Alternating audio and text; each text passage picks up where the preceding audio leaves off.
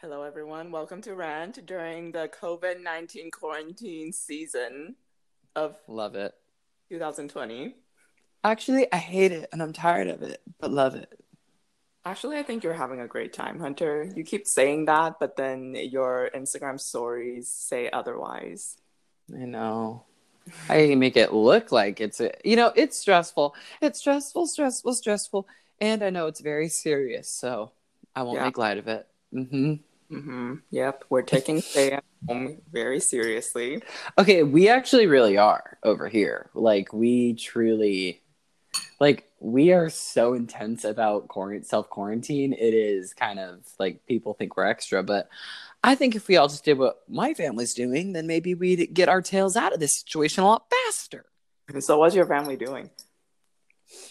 Um, well, we literally don't go like okay, when we go to the grocery store, it's kind of funny. Like we went to like Trader Joe's and Ralph's and we went like at the crack of dawn when it opened and we wore gloves and we were like literally like walking around and blah blah blah. And then afterwards, and like a couple days later, we're like, oh, we need to like just pick up one thing. So we went to Sprouts, which is really close to my parents' house. Mm. And we go into Sprouts all, you know, gloved up. And there's like it's like just like everyone no one's wearing gloves anyways i don't know. I regret telling this story. It's not that good. But it's this we're just intense over here okay? We like cross the street. Like when we're going for a walk and there's someone else on the sidewalk like we cross the street to avoid them. Oh, like we really don't. And then like when my sister comes over like to surf like to pick up her surfboards we like don't let her inside the house like she's not al- allowed inside the house she has to stay outside of the house the entire time and we stay six feet away from her Girl. and so yeah it's just um we're just intense we just go balls to the walls as they say Also, my, our audience probably doesn't know this. We know this, but we are right now um, doing this virtual recording. Me, I'm in Pleasant Grove, Utah, and Hunter's in what's the city you're in right now? capistrano beach california so we've been figuring out how to record. I don't know why that sounds so funny. yeah yeah that's how you, if the quality is different that's why we are we're across we're cross country we're we, we're we're from west coast to western united states yeah, been a minute since we've had to figure out how to do this, but there are still things we want to talk about, and we're not going to let the virus stop us. no we absolutely are not. And so today we bring you a episode we've been excited about forever. It's sex at byu and what we also need to shout out to and is that um, we had a good friend reach out to us and be like hey i want to help you guys like supplement your episodes with um, research and so we have a contributor on this episode that like kind of helped us outline the thing and that's where all the research comes from Yeah, so shout out to Eric, Eric Scott. Thank you for being a true friend and a gentleman. Just it's just amazing. It is amazing. Anyway. well, where do we want to start? The the title is "Sex at BYU" asterisk from the cis hetero female, um, or for the cis hetero female, because like when we talk about sex at BYU as it is like a social issue, it's mostly a social issue for it's a social issue for all of us, but that impacts women more than men. Um, cis hetero women. I- so that's what we're talking about today. So, so it's irrelevant what I say. yeah. I think like just because of there's this history of suppression and females not being able to express their sexual feelings and experience openly, I think there's still lingering effects of that. So that's why we decided to focus on this and especially in our community where it's a lot more conservative than other communities. We just from having friends and a lot of our friends are married or are getting married pretty young um, we've been hearing just a few things about that whole transition and experience, and there are just a few things we want to point out. Just a strange um, relationship between young Mormons and sex. So, So, why does sex suck for Mormon ladies? Um, to just start off, I think sex probably sucks for all virgins. so, I don't think are the only ones. But um, I do think that just from hearing from my friends, a lot of them, if they don't have a lot of sexual education growing up, then um, that tends to be a bigger problem later on. Um, the average age to get married for an LDS woman is like about 22. And then as of 2015, and then so, and then at BYU specifically, 25% of BYU in 2015 was married, and fit with over 50% of the graduating class that year was married. What you have with those, like what those two numbers I think give you is just this idea of like the majority of women getting married are really young, um, still in school, are still virgins, and have been most likely taught a abs taught abstinence um, for their sex education in high school. Um, and I feel like that kind of gives you an idea of like what this lady is like going this like in like what it's the, maybe the average experience is for a Mormon lady. Mm-hmm. And then you have this crazy transition of before you get engaged and married, not having a lot of conversations and dialogues about sex.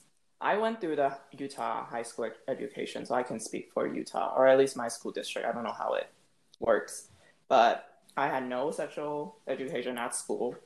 Um, but having grown up in China, where actually I feel like sex is talked a little bit more openly here, or maybe be, just because it's a less conservative, religiously uh, place where like the, the way people talk about it might not be very scientific or educational, especially in junior high. but at least people talk about it. Yeah. Um, and all family is pretty open minded when it comes to this. Like I remember when I was six, I asked my mom where does babies come from in the kitchen, um, in Hong Kong, and my mom just like told me everything. Just she just she squatted down to my height level and then just like looked at me in the eye and told me everything, and I was like, oh, that was so different than what I walked away and like went back to doing what I was doing, you know. So I think um, a lot of people didn't have that, um, at least from from just serving my friends. And so what happens is once you get engaged and once you get married, that seems like the only thing that people talk about. Uh, the anticipation of marriage that seems to be the focus of all of it, right? And so the mind shift that has to go from, okay, this is something we never talk about, it's very sacred, to, okay, like get ready, like how many kids are you guys gonna have? And like all these, like all of a sudden, that switch. And I would add, like, from the boys' perspective, like, so if that's what's going on in like the for women, like teenage women, like high school age women, in um, who are Mormon, at the same exact time, high school age men um, are in the other room. And what they're taught is like, so they're taught abstinence, but then they're also taught like there's this mentality. And I don't know if it, okay, well, they're taught like abstinence and so sex is reserved until marriage. Um, but there's also this attitude amongst young men who are in who are Mormon that's like that's like like there's this expectation like you will have sex on your wedding night. And like there's like an entitlement built into that. And on maybe both sides for like men and women but for sure men like there's this entitlement to like yeah i get to have sex on my wedding night. But physically mm-hmm. like a what like the female woman is probably not ready. Like like there's no like that is not taken into account at all. Like how ready is your partner? Like that was never a discussion and that was never part of the dialogue. It was just this entitlement of like yeah i'm at if i'm absent i mean i get to have sex on my wedding night which i don't mm-hmm. know if either men or young men or women realize that maybe they don't even want to do that or that wouldn't actually be enjoyable to just go from zero to 100 in one day because um, they've just been like technically kissing this whole time you know if they've been following yeah. what the church teaches you know so so that's why it's mm-hmm. kind of like, uh oh. Yeah, and people might think, well, that's the way that it's always been done, right? Like the woman is expected to have pain, is expected to, you know, go into having this kind of experience. But now knowing more about, and I hope the world is like more about equality, right? About communication, about these things. I've been um, bridesmaids for multiple of my friends, including my sister and some family members, and um, I've heard them say before their wedding night, so during their, on their wedding day, how stressful and scared they are about having sex that night. And they were saying, some of them would tell me, I don't want to do it. I don't want to do it. What should I do? And I was like, well, you shouldn't be talking to me. You should be talking to your counterpart. I don't think any of them did that because of that expectation that's there. Like, oh my gosh, like what if I like the first thing I'm already a bad wife or I like already can't give or like I'm lacking all these things and I can't do it. Like I can do it. And they go into this some of them at least would go into this um, this event with that kind of attitude of yeah it's okay like i can do that but i i just imagine people are like there is communication and i like what you said from going going from zero to a hundred. Like there if a girl has never like the only thing she's put in her vagina was a tampon and all of a sudden now it has to, to a wiener. like that's too to much. A, that like why why do we continue on with this expectation and tradition of that's just what's what's gonna happen? Yeah you're taught as a teenager so you're like 15 16 17 18 then you're the average age of getting married is like in your early 20s so not that long later like so what what i'm saying is what it's so close together what you learn in your teens to when you get married that what you're being taught then is actually like directly leading into your sex life and your married life um, for a lot of people.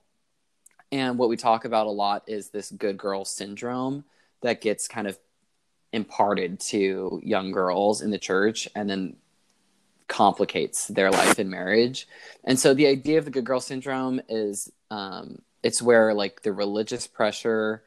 Um, well, let me just see what we have. Where the religious pressures for for young women in particular to be chaste, virtuous, modest, and free of sexual desire overlaps into marriage, psychologically transferring premarital conceptions of sex into religious, uh, religiously acceptable sexual relationships. So it's just like you've been taught forever. We kind of already talked about this, but it's this idea that you've been taught forever that you're not going to talk about it and that it's not appropriate and that it's wrong and all of this then all of a sudden like you flip a switch and it's okay and it should be embraced and there's no mm-hmm though for a lot of women they've never developed like a sexual they've never embraced their sexual feelings or their sexual side and they don't have a sexual identity at all and so they're it's just confusing and then it's hard to enjoy and all of a sudden then it's and if it's hard for you to enjoy then it's all about just making your partner happy and kind of mm-hmm. that then there starts this um,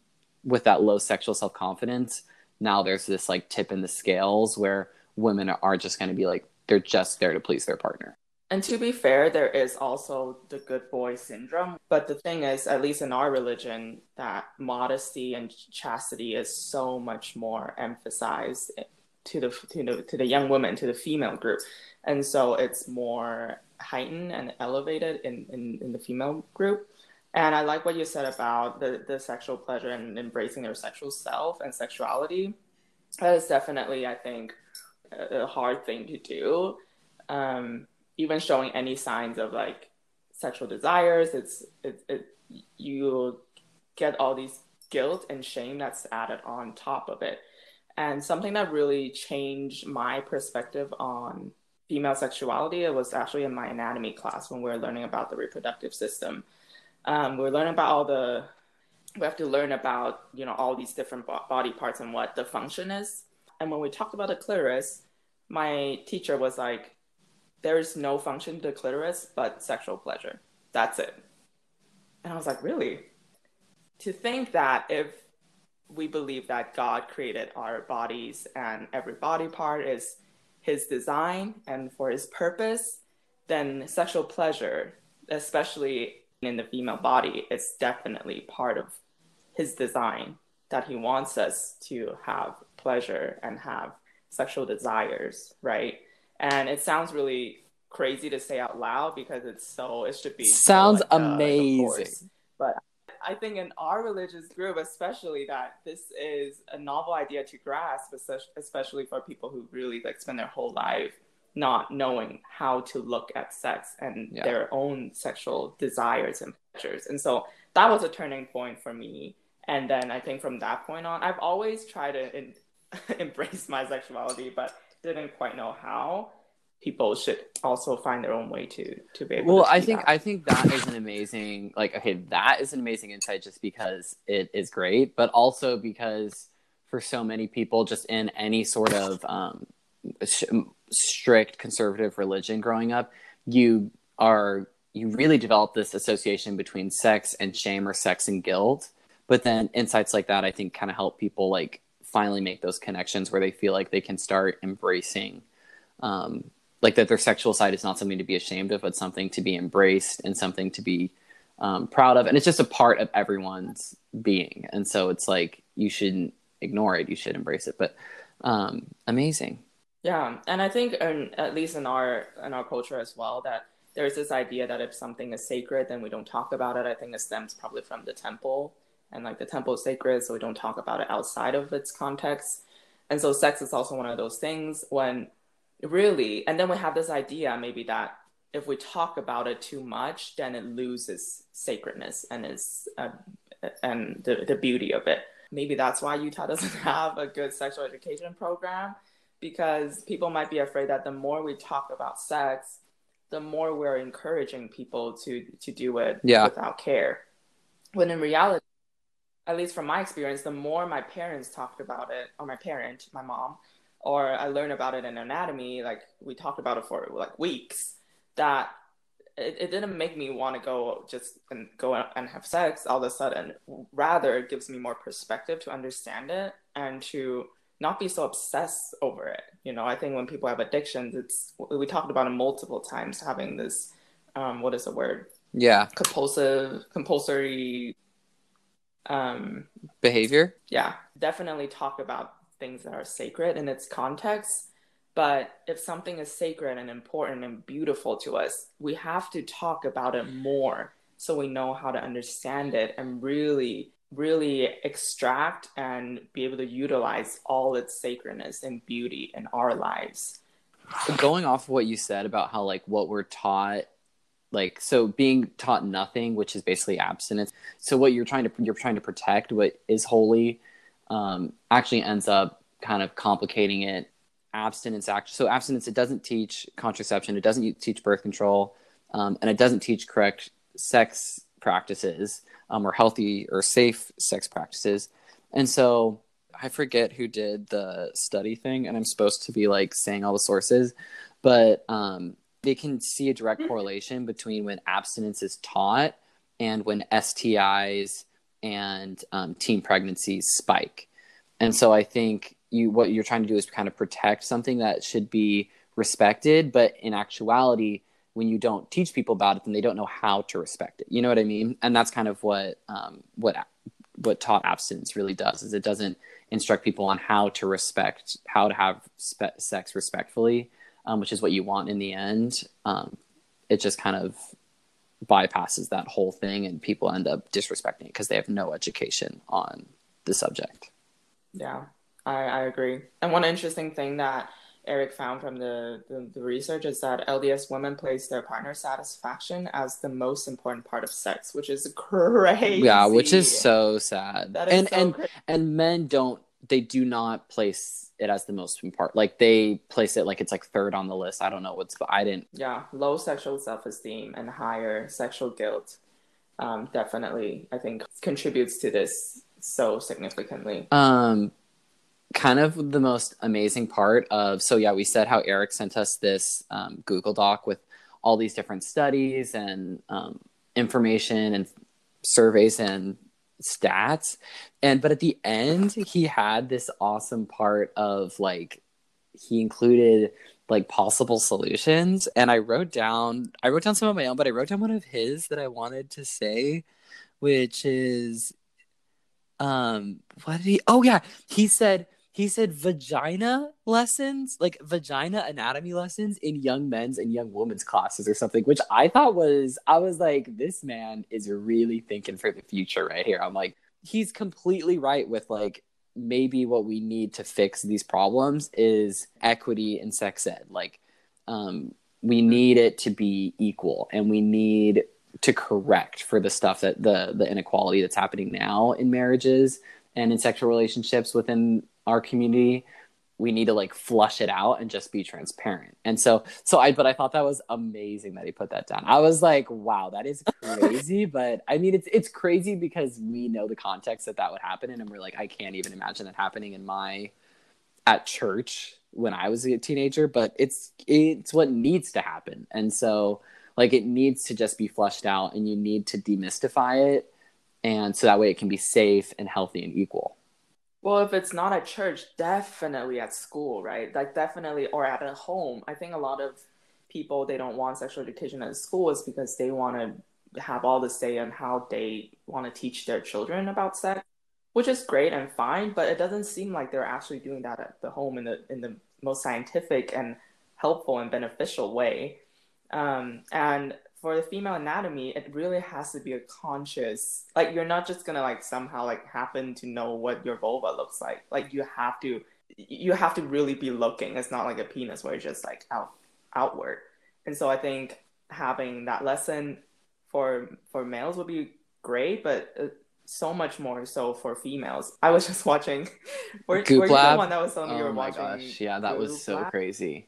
That was high definition vagina. I was like, I, oh I, my what? But like I'm I'm not ashamed to admit, but like I've actually never done that either. I've never examined what my what my my down there looked like, even though I've had many talks with really progressive feminists, um, sex educators, and I was anatomy, and I had all these classes and exposure that hey, at least get to your body. Like nothing more than that. It's just hey, if someone is to show a picture of your body part, can you be able to tell that that that's you? According to Goop Lab, most of the women was not able to identify their own body parts when showing a picture. So crazy. So crazy. that episode is insane like if, and amazing. Actually, I wasn't really watching it. I was having a conversation while watching it, so that's why I was so surprised when the vagina popped on the screen. But I'm grateful for the education.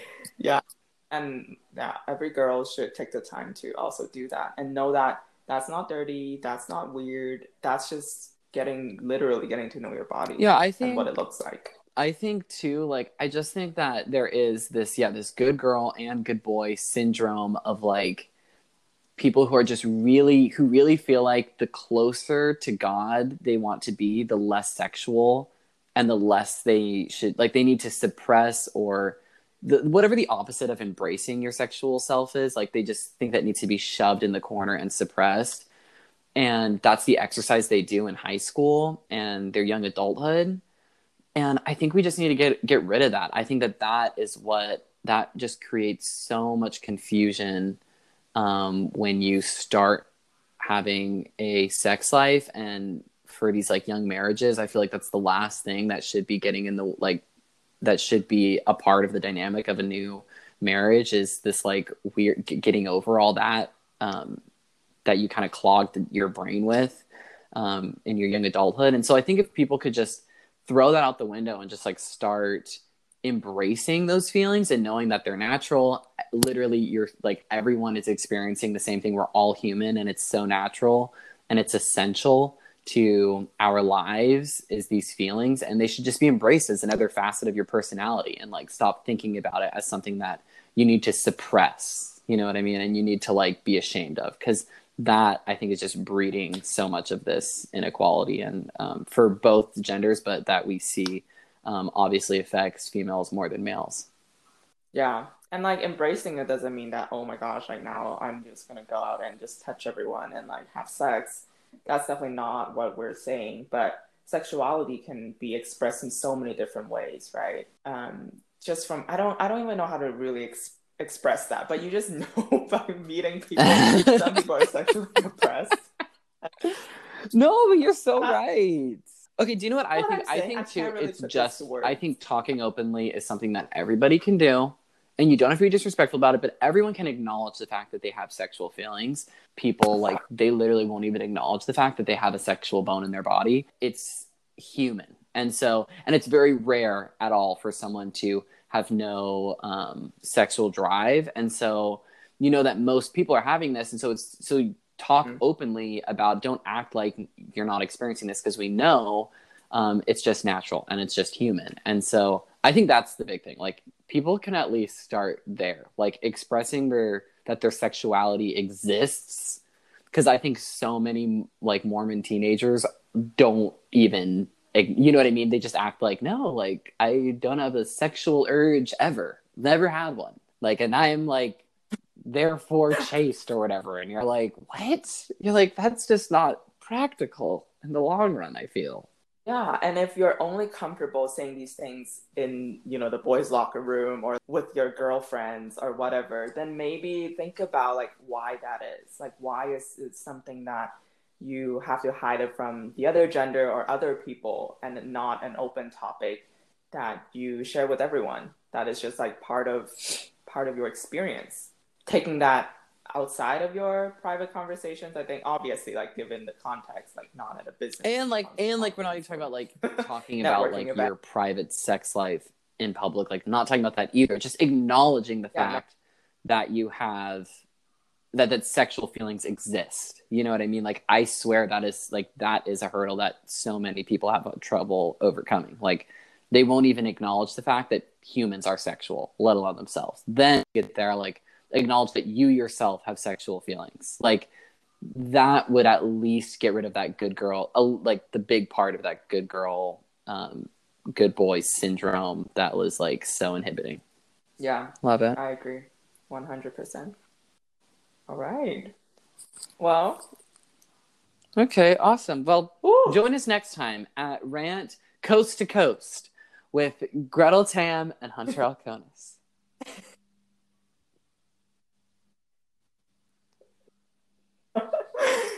okay, yeah. Utah Lake, which is gross. From Pacific Coast, from, from, from Pacific Coast sands oh. to snowy shoreline of what is it called? I can't I can't speak. Utah Lake, whatever. I'm over it.